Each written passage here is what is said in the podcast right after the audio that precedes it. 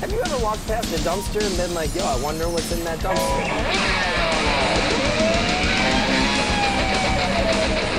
Either put on these glasses or start eating that trash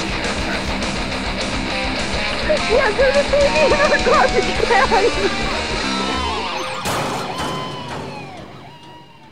Tim, I'm going to start right off the bat with you. What is the dark web? So the, the dark web is, is a Really collection of drug um, from all the way websites that Colombia. um, are set up so that it's impossible Pablo to tell, impossible, very difficult to tell um, who runs them, where they're located. Libertarians are fiscally songs conservative, that a, and a- socially they really 1980s, don't give a damn as long as you don't popular um, force that your social traffic around servers to servers in a way that's encrypted so that it's very difficult to form tell is if like it's Support a it's browsing or I do not believe in the death penalty. the penalty. Tor network is actually very well designed. The, the core network, the core concept of routing traffic from server to server and having encryption so that each server only knows the, the server address. Um, there's a, a drug that is really, really popular. Um, also known as ecstasy or THC. And ecstasy comes in four forms. Cocaine is actually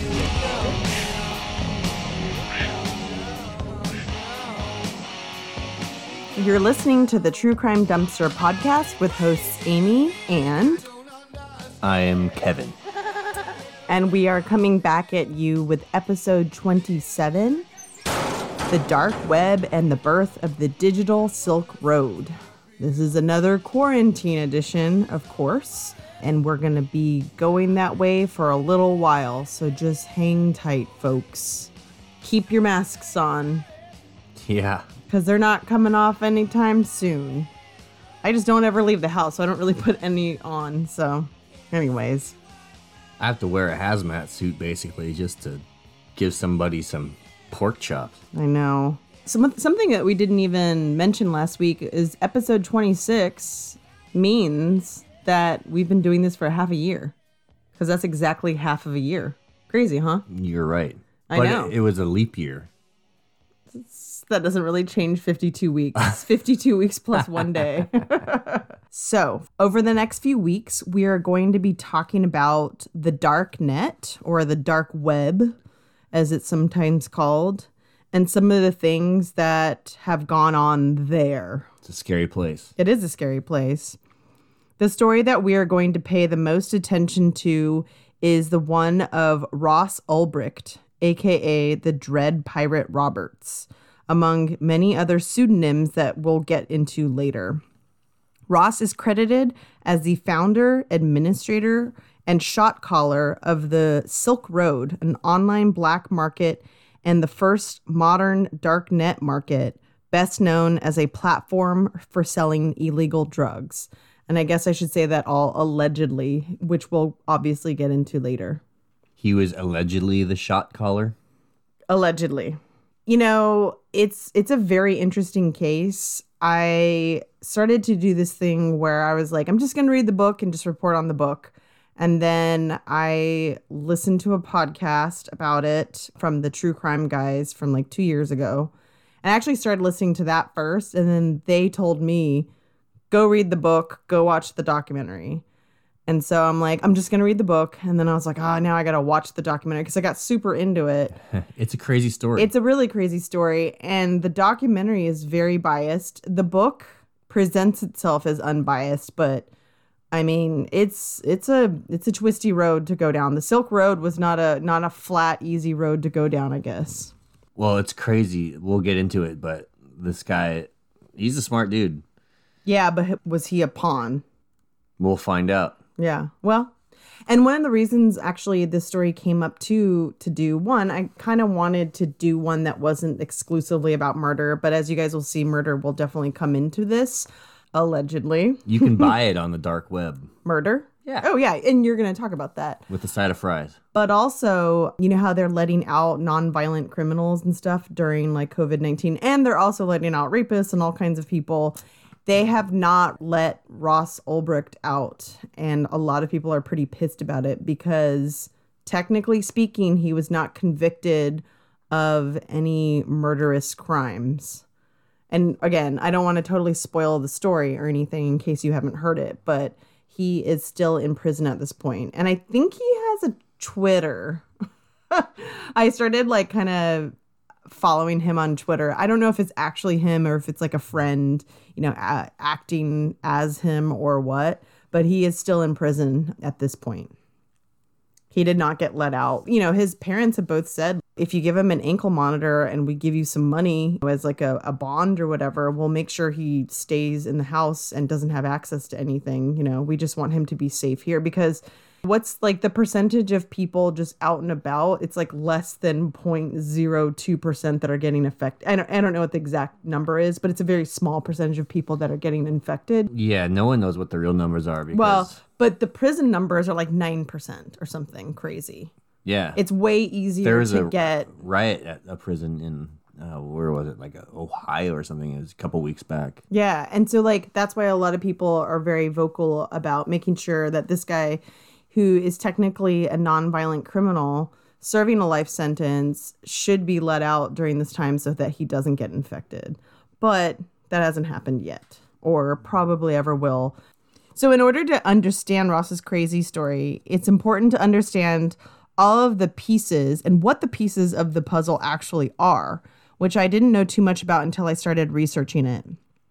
Most of my source material for the background information comes from just a simple Google search, which you can find a lot of things with a simple Google search, as you guys will find out, as well as a 2015 documentary called The Deep Web, which is narrated by Keanu Reeves. And it's hard to take it somewhat seriously knowing that, like, Keanu Reeves, I keep imagining him being like, be excellent, dude, you know? Yeah, I, it makes me think of like the Matrix, which I still haven't seen, but Oh, that's right. Yeah, I guess there is the kind of ma- that's probably why he did it. I don't know. I I also think he's a fair he's a proponent. He's one of those like celebrity proponents of Ross Ulbricht who believes that he should be shown clemency and let go or, you know, shown some mercy and given a reduced sentence. But there's there's a lot of people who believe that he shouldn't be serving a life sentence and I believe yeah, he's one of them. Is Keanu? Is he a Libertarian? yeah? Maybe. I have no idea. We also got a lot of the pro Ross stuff from there as well, because, like I said, I won't say the book is anti Ross, but the book is assuming that the FBI, the DEA, the, you know, Homeland Security, NSA, those kinds of organizations, their reports are fairly accurate. And he and he does like interviews with a lot of like law enforcement and goes by the court case. So assuming that that is mostly factual, that's where the book is coming from. The documentary is coming from very much a pro Ross stance, and his parents are extensively interviewed for it. He would have been interviewed for it as well. Like he supports the film, obviously, but he's in such a high security prison situation that they weren't able to interview him. But like I said, the book that we are using is a New York Times bestseller called American Kingpin The Epic Hunt for the criminal mastermind behind the Silk Road. And that's by Nick Bilton. And it's an excellent book. We're both reading, or we both read the audiobook, or I read it, you're reading it. I'm still reading. Yeah, and it's going to take us a couple of weeks to go through this full story and give it really the due process that it deserves. So here's your vocabulary lesson for some of the things that were I kind of want to separate the different kinds of internets in case you didn't know there was more than one. And also to give a little background information so that as we're telling the story it's not confusing. So the first thing and I did not know this, but the web as we know it, which is called the visible web or the quote unquote surface web, is a portion of the World Wide Web that we readily see and is available to the general public and is searchable with standard web search engines. That is 10% of the internet. Ten percent. Yeah. It is the opposite of the deep web, which is what the name of the documentary is. The part of the web that is not indexed by a web search engine. The deep web, also known as the invisible web or hidden web, are parts of the World Wide Web whose contents are not indexed by standard web search engines. So, for instance, when you go into your bank account or when you go into your webmail and stuff. It's not like I can just search for your email and find all your emails. Like they're password protected, right? Like encrypted and stuff. yeah, they're password protected. Right. So I can't just search somebody's email without having the password. So that's like the deep web, meaning like these aren't nefarious websites or anything. It's just password protected things that you can't just readily see with a simple Google search. Again, your webmail, online banking, private or otherwise restricted access to social media pages, etc. That makes up pretty much the rest of the internet.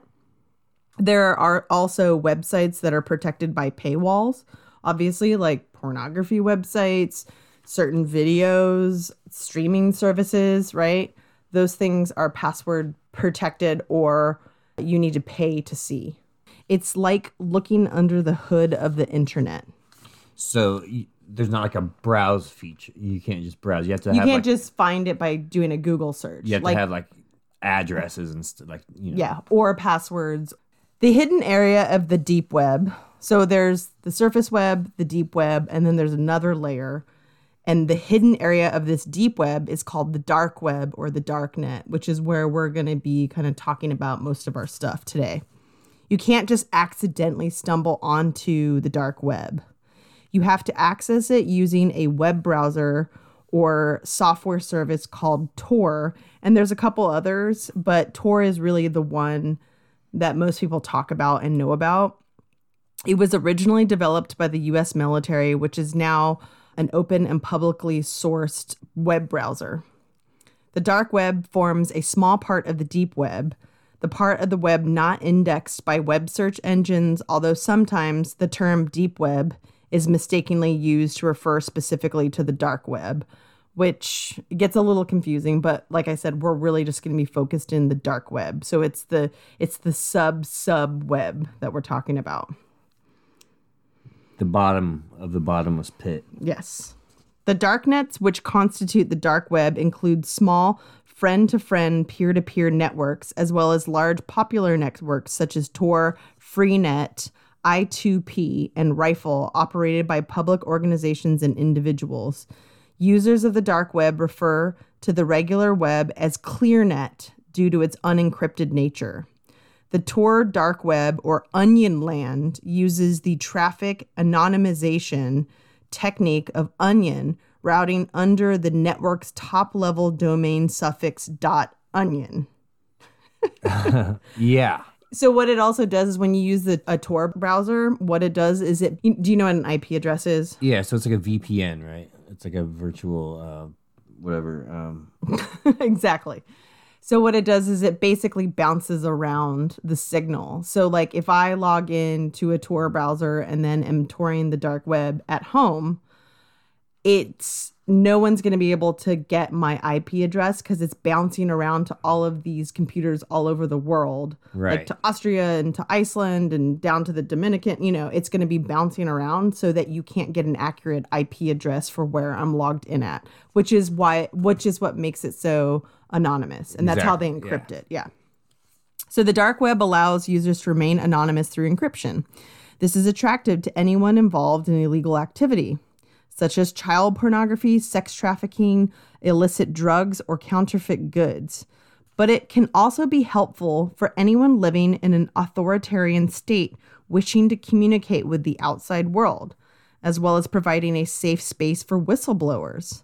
So while it's not illegal to visit the dark web, it does provide access to illegal activities. However, criminals are only a small population of those who use it. Like I said, there are people like whistleblowers, privacy advocates, people who just like are like, get the fuck out of my business, you know, journalists and dissidents that use it as a safe way to communicate and get information that they might not otherwise be able to because there are countries who censor parts of the internet, right? And so this is and like and ours.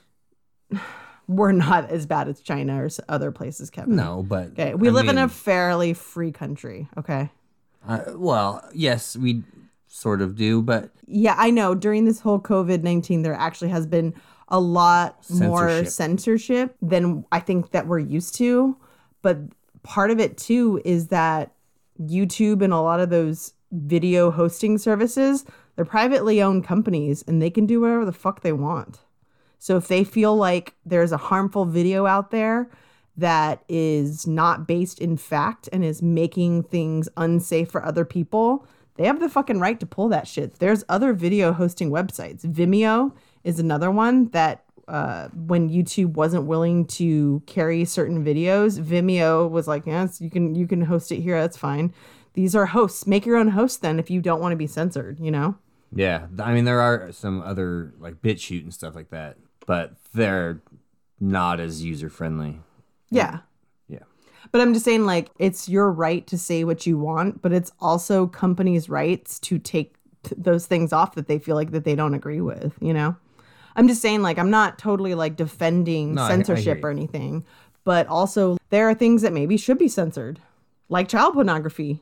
Like, I have Absolutely. right? so I'm just saying that there are exceptions, right? Yeah, we shouldn't censor any everyone, but maybe snuff films Just and the child chimos, pornography. yeah. But there's but it, really when you start going down that rabbit hole, there's a lot of things that are fucked up on the internet that should be censored to some degree, you know? Well, that's why we have the dark web. Websites that exist on the dark web are encrypted and therefore difficult to track.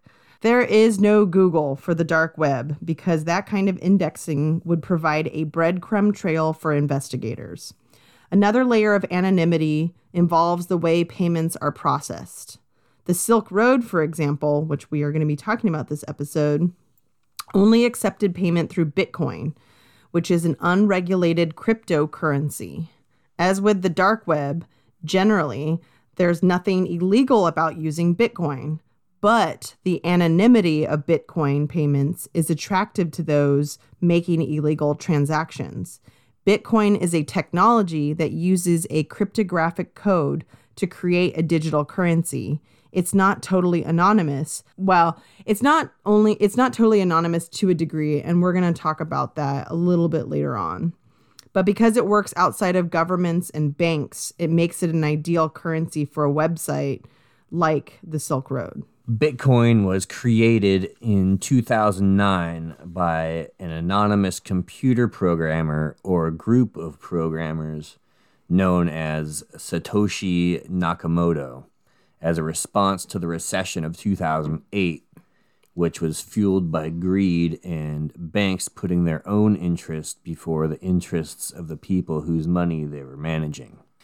And you all probably remember that. Unless you're 12 and listening to this, which you were born very recently, and that's weird. Stop and you must to be this very intelligent. Bitcoin is intended to be money outside of our banking and financial system. It's a currency and a payment network. so there's like the American dollar is the currency, and the payment network is something like Visa or PayPal or Venmo or something, right? So Right. Bit Bitcoin has both of those things together. Right. So it's a, it's its own currency and the delivery system to trade. Bitcoins are created as a reward for a process known as mining. That got real confusing. We don't know what we're talking about entirely here. We're not smart enough for Bitcoin. Yeah, my understanding of how bitcoins are mined isn't Yeah, it doesn't exist. we're learning with you. Bitcoins can be exchanged for other currencies, products, and services like drugs. but also legitimate websites. What were some of the ones that they were saying? I think Amazon even accepts Bitcoin. Like a lot of websites do. On May 22nd, 2010, now known as Bitcoin Pizza Day, Laszlo Hanyecz agreed to pay 10,000 bitcoins for two delivered Papa John's pizzas on the Bitcoin Talk forum.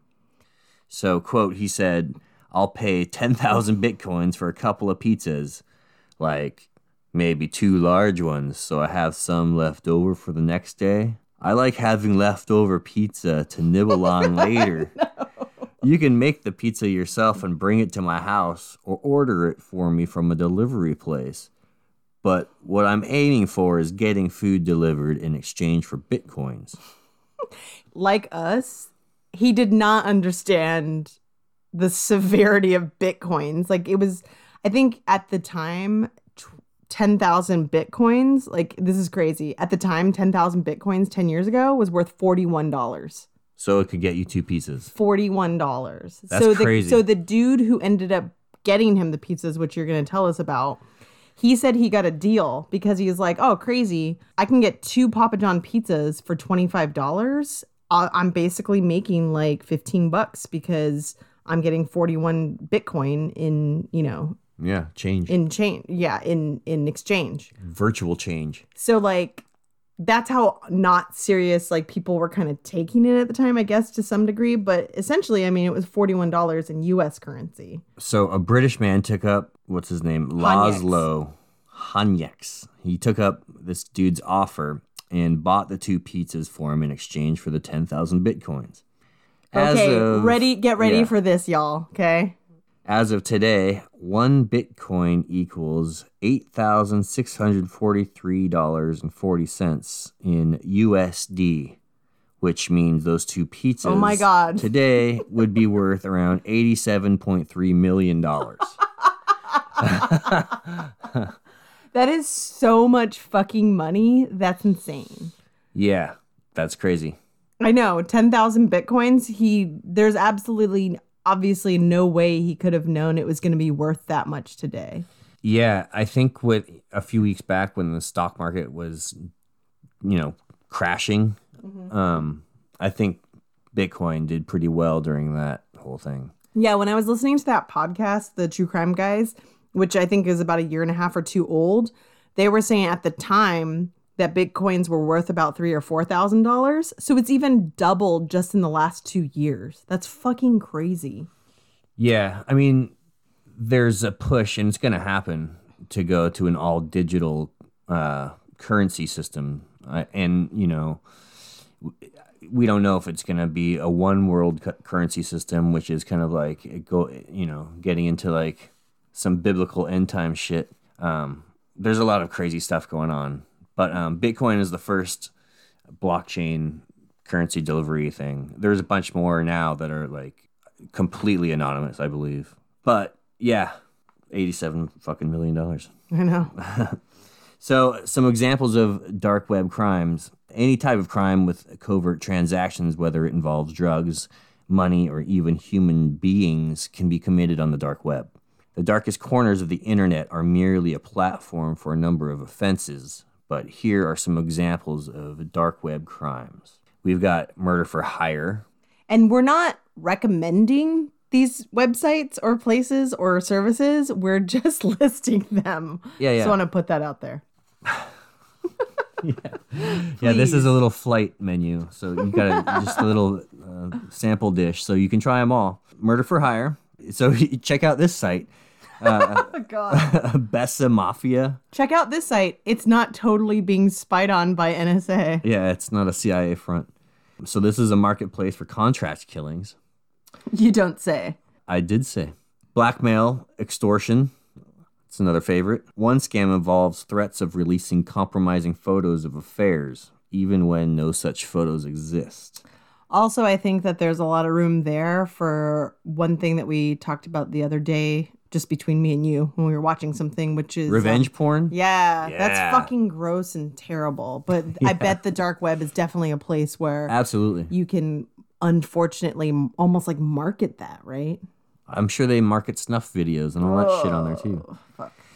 The abyss is deep. We've got illegal arms sales.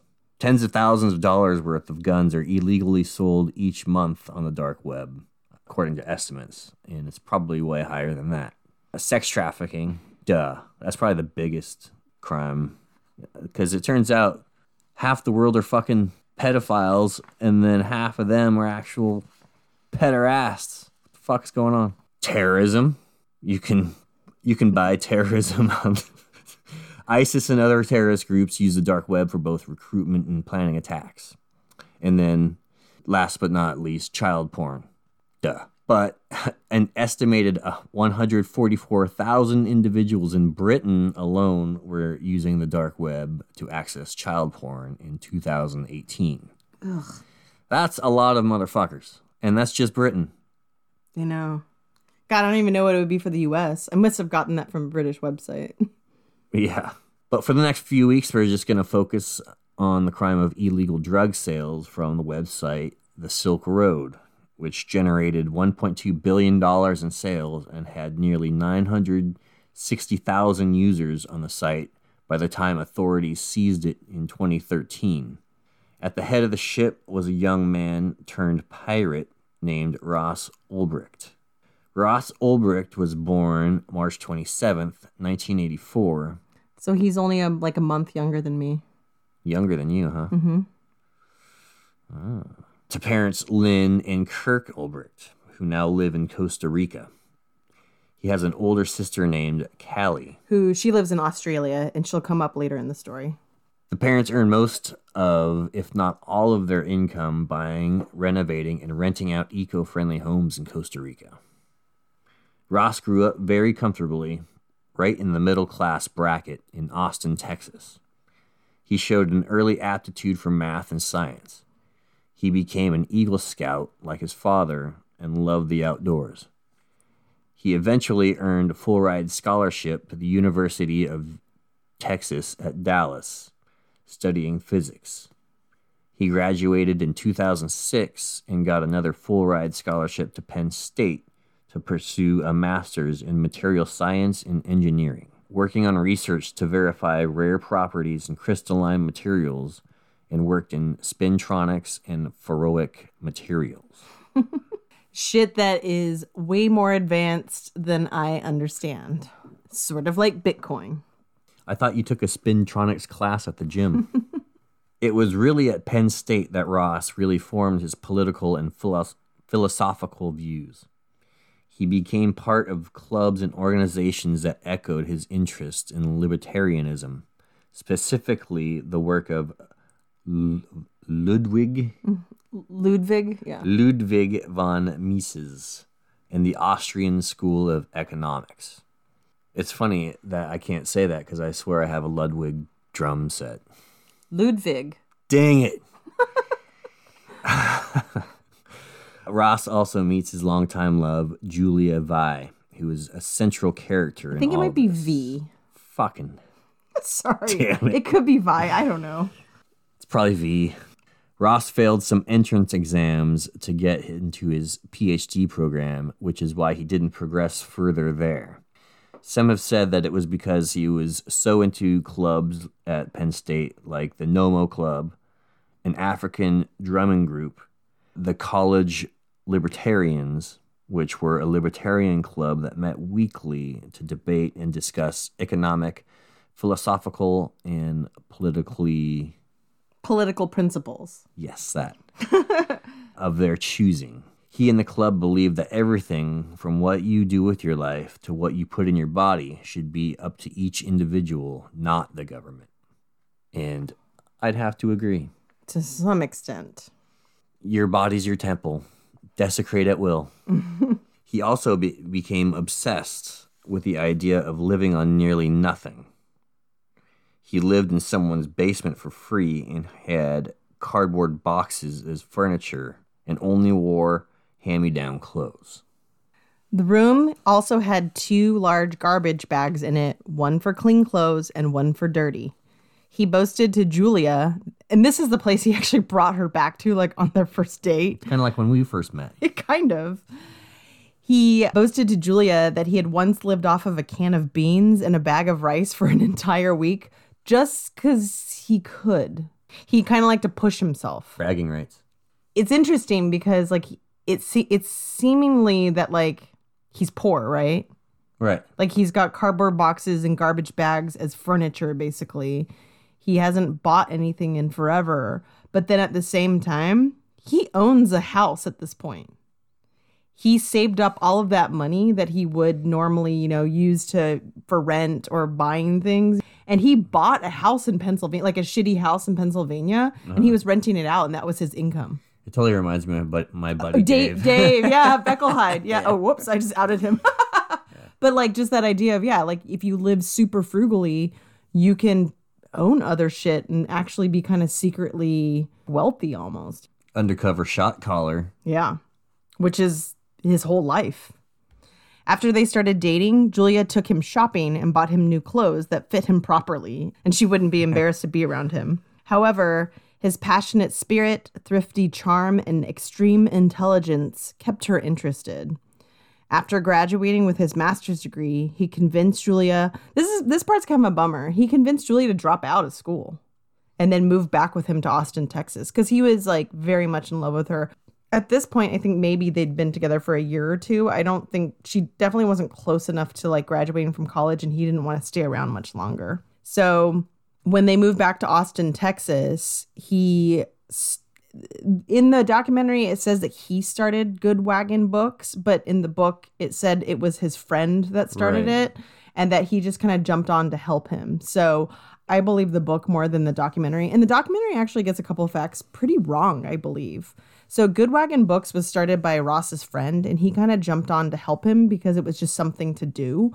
And basically what they would do is they would take a wagon and go around the neighborhood and just ask for free books from people and then they would sell them online and any books that like i guess didn't sell they would actually donate to the local prison Yeah.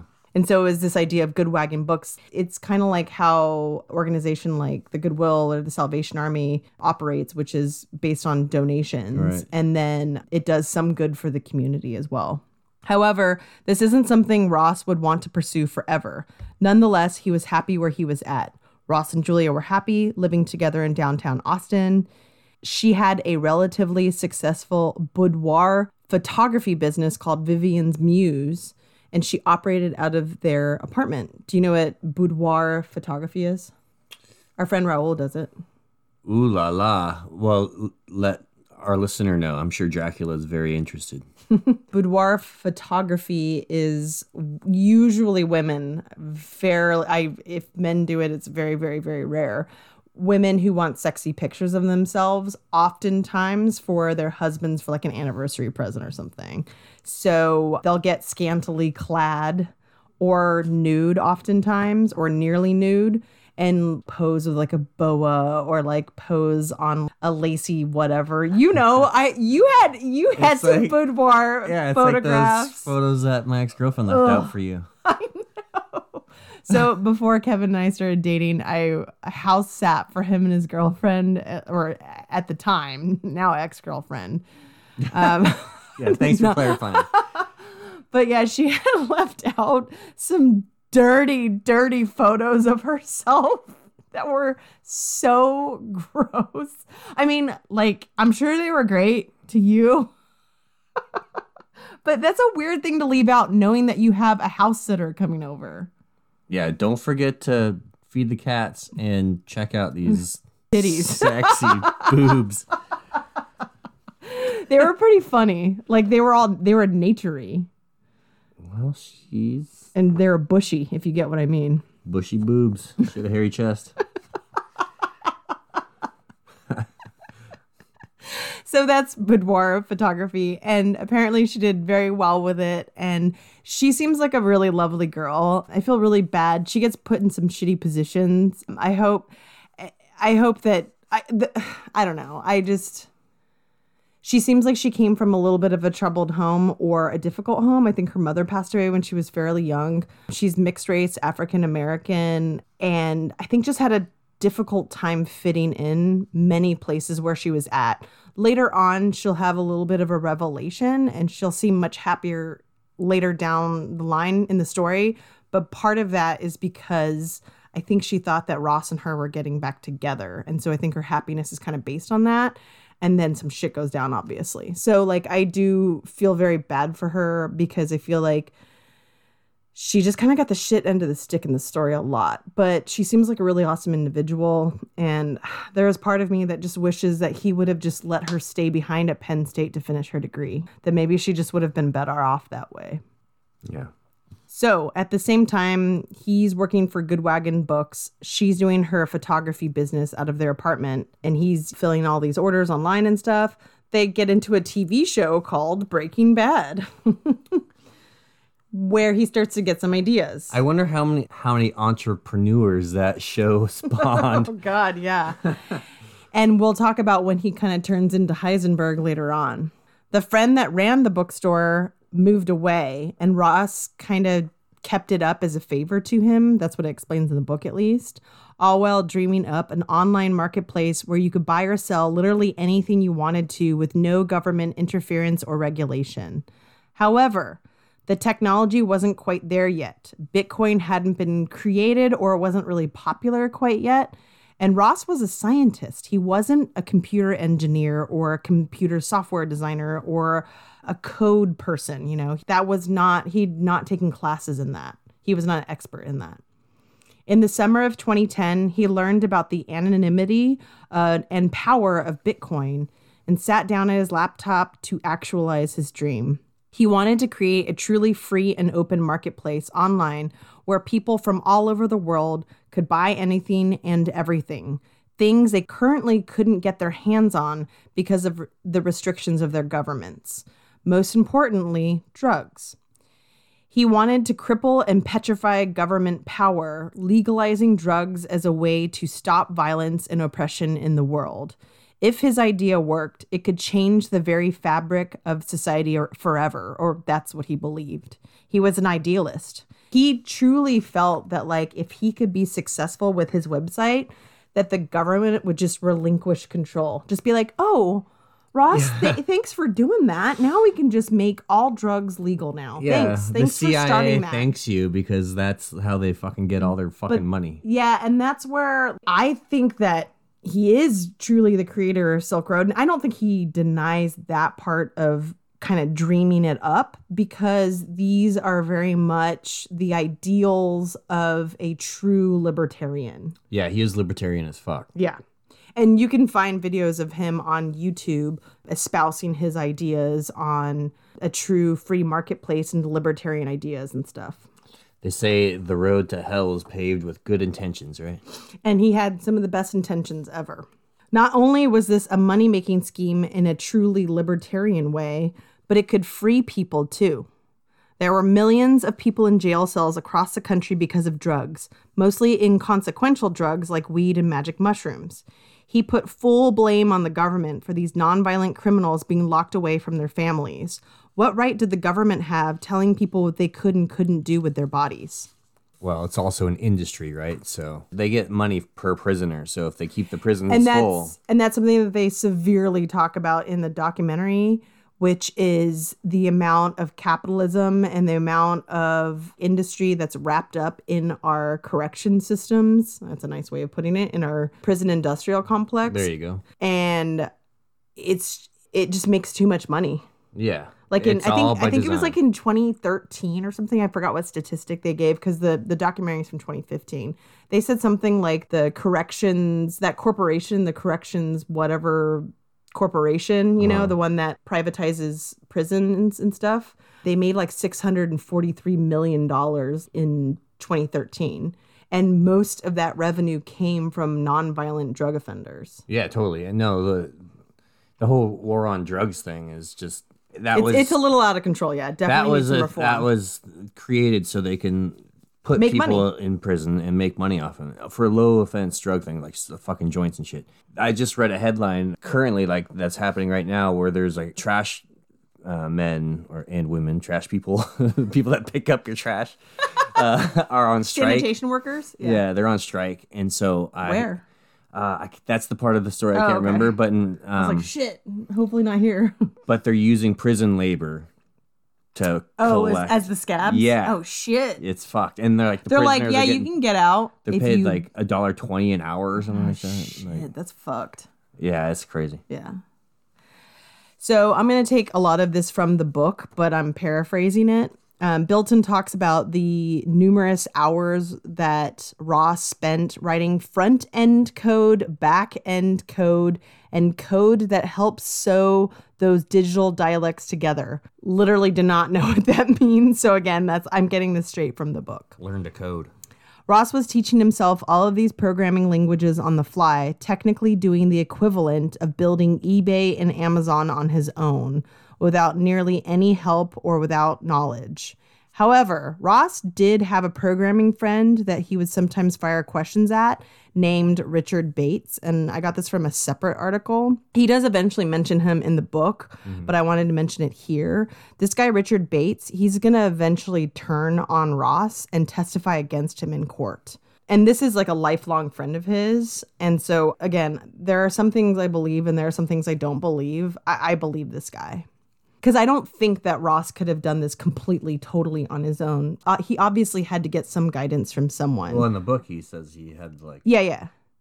And when we're, we haven't gotten to the Silk Road yet, but even when he's just building the website, this guy Richard Bates does help him out, and he eventually does have to kind of tell him about it. Like he's like, "What do you need all this help for?" And he's like, "I'm building kind of an illegal website." I think he definitely wants to let people in his life know that he is working on something, but he wants them to not know so much that they don't get in, you know, so that he wants to protect them. he wants to protect them by giving them as little as possible. Yes. Like he wants to protect the people he loves. So that's what makes it extra crazy when he is caught. All the people that love him are fucking so surprised. Like they're Yeah. shocked. They're just like, what the fuck? He could keep that from us this long? And that's the part I do believe he he did because he he was protecting the people in his life by doing this, you know? He wanted to have these big libertarian ideas of a free market, but he also really really loved people and wanted to keep them safe away from the law. He's a smart guy. Yeah. And a guy with a weird, big, bleeding heart in some ways. And if what we believe to be true, like what what evidence comes up, he's also an asshole too. So it's it's hard it's hard to say. Like I said, he tried to keep Bates relatively out of the know, building the website almost completely on his own, even if it was slow going. However, when he did get the website up and working, what drug did he have to sell? So this is when Ross decided to start growing magic mushrooms. Oh, the amount is being described as being able to fill two large trash bags worth. Yes, please. The only person he ever shared this, like literal, like he literally took her there. The only person he ever shared this drug knowledge with was Julia. And he blindfolded her on the way there so that To she could have plausible Yeah, deniability. exactly. After his grow operation was done, it almost ended before it even started. There was a flood at the place that he had been renting for like 450 a month. I think it was kind of a shithole cabin, 15 minutes away from his house, just to keep it far enough away from him that he couldn't be really connected to it, but at the same time close enough that he could drive there daily. When the landlord went in to see the water damage, he saw the mushrooms and wasn't a dummy. So he decided to call Ross first to get his shit out of there. He said to get it out of there before he called the cops. And so, in a move, I think in the book they described like in a move similar to like Breaking Bad, Ross was like peeling out of the the rental at the same time that the cops came. Yeah, it sounded like that from the book. Yeah. They were ready to be sold. In February of 2011, the Silk Road website opened. He named it after the Silk Road, an ancient network of trade routes formerly established during the Han Dynasty of China, which linked the regions of the ancient world in commerce between 130 BCE to 1453 CE. So a very fucking long time. Yeah. And I this is a cool little fact that'll come up later. And I I guess I didn't entirely know this, but the European explorer Marco Polo, which lived from 1254 to 1324 CE, he traveled on these routes and he wrote a book called The Silk Road. He didn't name it, but that's what he called his book. And cartographers and historians have used his book as a way to map both history and the region. Hmm. So it was a very, very, very revolutionary work of its time. Document, you know, it was just, it was very, very important for the time. So that's what Marco Polo did. So keep that in the back of your head as well. But how was he going to drum up the foot traffic that he needed? Where would he get customers? Like we said previously, the dark web isn't something you can just stumble onto. It's a very intentional action you must take to find this place. So Ross decided to go onto the Shroomery Forum, a website dedicated to the magical morsels. Mm-hmm. Registered under the username Altoid, he wrote, I came across a website called The Silk Road. He provided a link to the Silk Road. He did the same on other forums, which we will talk more about later. This was how he got his first guests to the website that donned the green camel, welcoming them to the Silk Road. And it's funny because the whole time, every single time I would hear that he was like drumming up business, like, "Hey, did you hear about the Silk Road?" Like, like it was this thing that already existed, which it hadn't existed yet.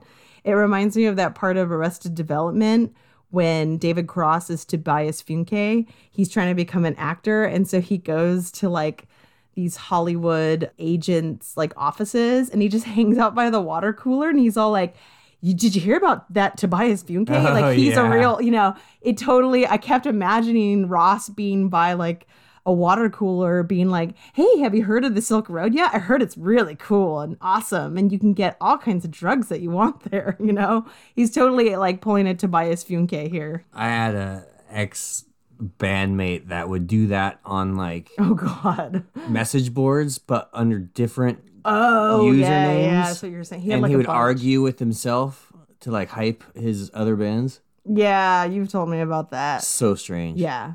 I guess he did it. I think he did it to like three different websites at least. I think he did it in a Bitcoin forum, the Shroomery, and I believe he went on to and I not 100% sure of this, but I think he went on like a heroin like forum. They have a they have a I know, that's why message board. it seemed almost too hard to believe. I'm like, who's like talking about like, man, I love heroin. I think that they're too strung out to like Yeah, log like- in. drooling and pooping their pants. Yeah. So that's the beginning of the story this week. We will continue with the growth of this online black market as well as how he eventually was brought down and all of the controversy that surrounds the case even today. Many believe that he was a scapegoat or rather an example of what happens to you when you don't obey the laws or laws that they're basically trying to make up. Well, like I said, when you fuck with a gangster's money, they're gonna come after you. And, And the gangster in this is the American government. yeah, they're the biggest gangsters in the fucking world. Yeah. But we'll leave that up to you to decide once you hear all the facts and evidence that we have drummed up for you. The Silk Road is a windy one. Ooh. So, what do you think, Kevin? I think I'd like to place an order for some mushrooms And heroin. and a side of murder. I know it's it's crazy. I this is just shit. I, I- I know I'm fairly naive, but this is just stuff I don't think about. You know, like I I don't think about doing illegal stuff on a daily basis. Maybe you do. They're so pure. I know. Well, so is he to some degree, but he was doing some crazy shit for such a pure person, you know? Yeah. He just had those really, really gnarly libertarian ideals. Yeah. Keep your laws off my body. Oh my God. I can't hear that right now. Yeah, I agree. I as long as people are living responsibly, I think government should fuck off. It's way too big right now. And um, Especially right now. and they're basically just robbing us through taxes. And keep- Okay. keeping us all locked Do down like- here and like uh oh do you like paved roads and blah blah I know blah. that's the argument I always give. I mean, if it wasn't for taxes and socialism, I wouldn't have a job. you would have a job maybe I not the one you have right now I wouldn't want to work at a fucking private school. Are you kidding me? you'd work as a butcheress like me And we would not own the houses that we do. or we might outright own them because the banks still own our houses Okay. Well, we'll buy them back in Bitcoin.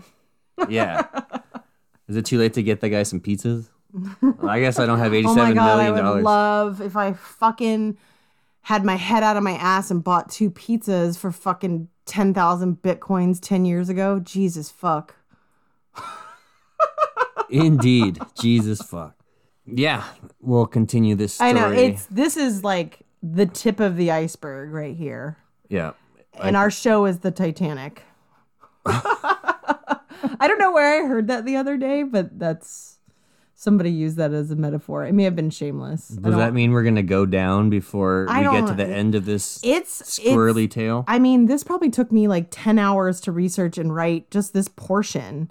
And then it probably took me another 10 to 10 hours of research before that. I mean, I've been doing this shit for a week straight. And this this is I got like less than seven pages. You know, She's going hard. I'm yeah. going hard.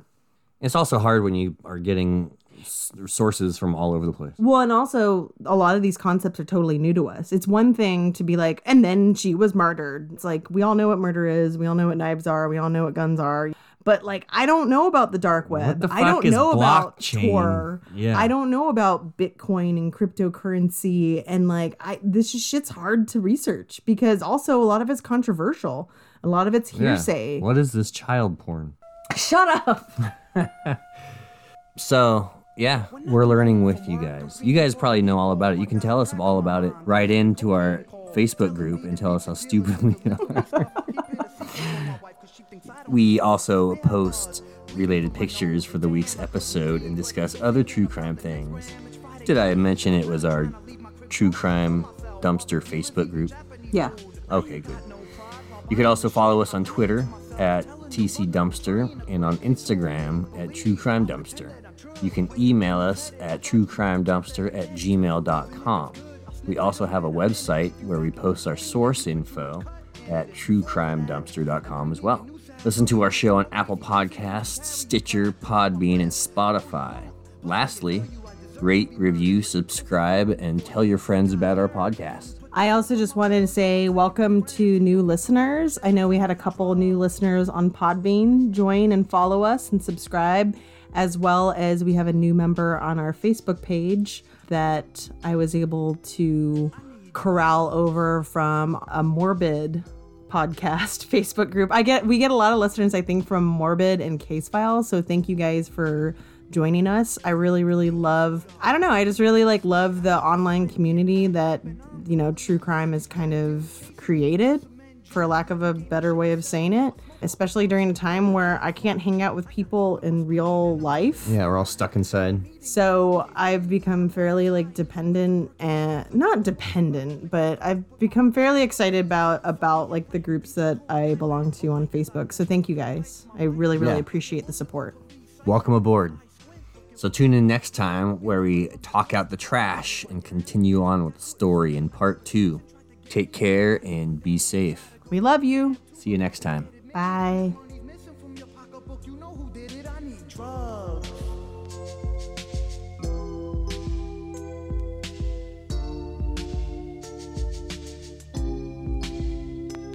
I need drugs.